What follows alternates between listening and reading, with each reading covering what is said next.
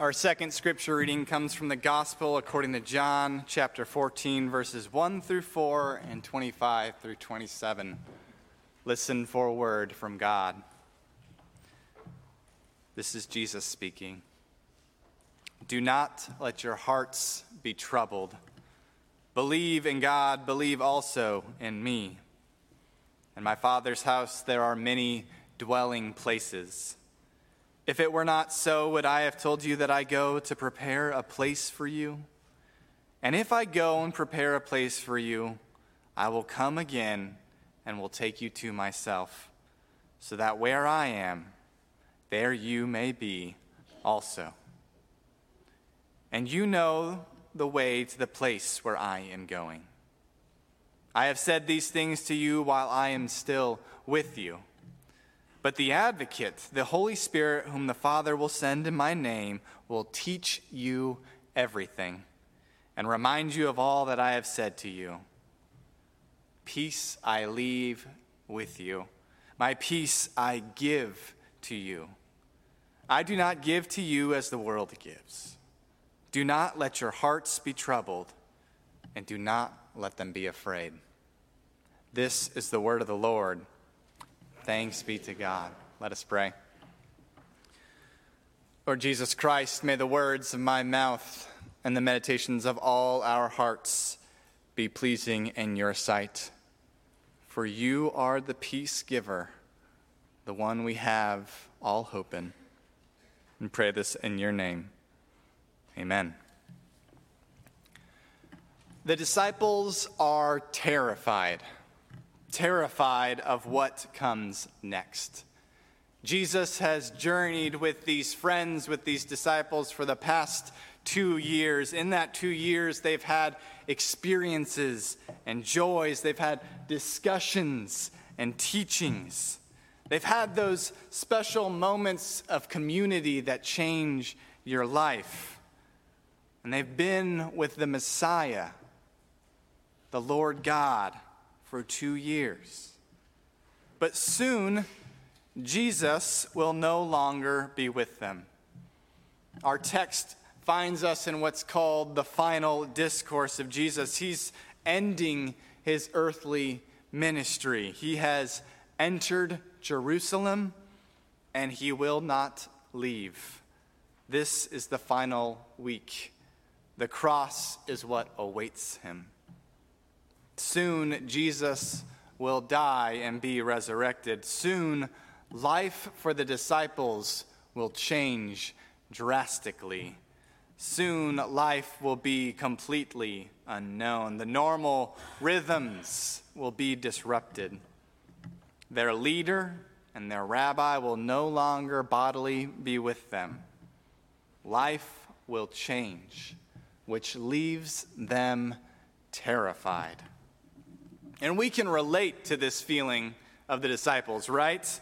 This desire to keep things exactly as they are, where they're comfortable, where we have control. It's amazing how the slightest hiccup in our routine can totally mess things up for the day, whether that is you're out of coffee in the morning or perhaps there's an accident on the way to work and the traffic is backed up. Or maybe you forgot a meeting was there. Or maybe your child comes home with the sniffles and you know COVID is in for the whole family. Or in my case last week, my wife comes home from the sniffles and we both get COVID. And Jesus understands this fear. Jesus understands that to be human means there will be moments that we are afraid, that there are moments when we will be anxious about the unknown of life. Jesus understands it's not just those little hiccups, but there are also things in our life that are legitimately scary, that are bring us fear, whether that is having to move houses or maybe even to move states. Maybe it's moving to a new job. Maybe we're fearful about a new season of life we are entering. Maybe we're fearful about the unknown in someone else's life, someone we love dearly, whether that is a grandchild beginning their first week of high school, or a child going off to college, or maybe our parents' health is declining. That is unknown and scary. Or maybe we have a dear, dear friend who is suffering from depression, or a loved one has a cancer diagnosis. Again, fear and anxiousness to these events are normal human responses. But there is a danger when the fear becomes all consuming, when the fear becomes all that we can feel. This is a kind of fear that, that terrifies, a kind of fear that immobilizes, a kind of fear that prevents us from loving. How can we do the self sacrificing work of caring for others when we can't get beyond our own fears and, and anxieties? Frederick Buechner speaks to this. He was a Presbyterian minister and really more of a novelist than a minister. And he writes about the worst time in his life in his memoir, Telling Secrets. It was a time when his beloved daughter was suffering from the terrible disease of anorexia. And all he wanted to do was to save her, to lift her out of the mire, to rescue her. He had come from a background from a life where his parents weren't able to be the best parents because of their own trauma, because of their own darkness. And so he took great pride in the fact that he had this deep love for his family and his children. But with his daughter's disease, he realized there was nothing he could do, and so he was wrapped in fear and anxiety. He actually writes that the love I had for my daughter was lost in the anxiety I had for her. He continues on, it made no sense for my daughter, who was being carried away from this rushing torrent of a river, to jump in after her. I was called to stay on dry land, but I could not do that. It's easier to say to do that than to actually do it. Eventually, his daughter had to be hospitalized against her will. And it was in that hospital that she experienced a love from society, a love from others, a love that was realistic and tough and conscientious, not a love that had been erased by fear. In that hospital, with the help of doctors and nurses and social workers and the presence of the Lord God, his daughter began to get well. He writes that when he would go and visit her and he could see her getting better each day, he could see her healing, and he realized that he was in need of healing himself. He was in need of getting well himself. He realized he had let fear rule his life under the guise of love. He writes in 1 John, it says, Perfect love cast out fear. Well, the flip side of that was that fear, like his, cast out love. We are fearful of what comes next. We are anxious sometimes at how we feel right now. Like our pigeon friend, the thought of cleansing waters, of transformative baptism, leaves us within such a fearful place we cannot speak about anything else. We can't hear words from another. And Jesus promises us in the midst of this fear that he will not abandon us. Instead, he offers us three assurances in this passage, three pieces of comfort as a balm on our weary souls. The first is that we find, might find rest in his love because all are welcome in his love. In the passage, he talks that there are many rooms, many dwelling places in the Father's house. What Christ is saying is that the family of God is open to all.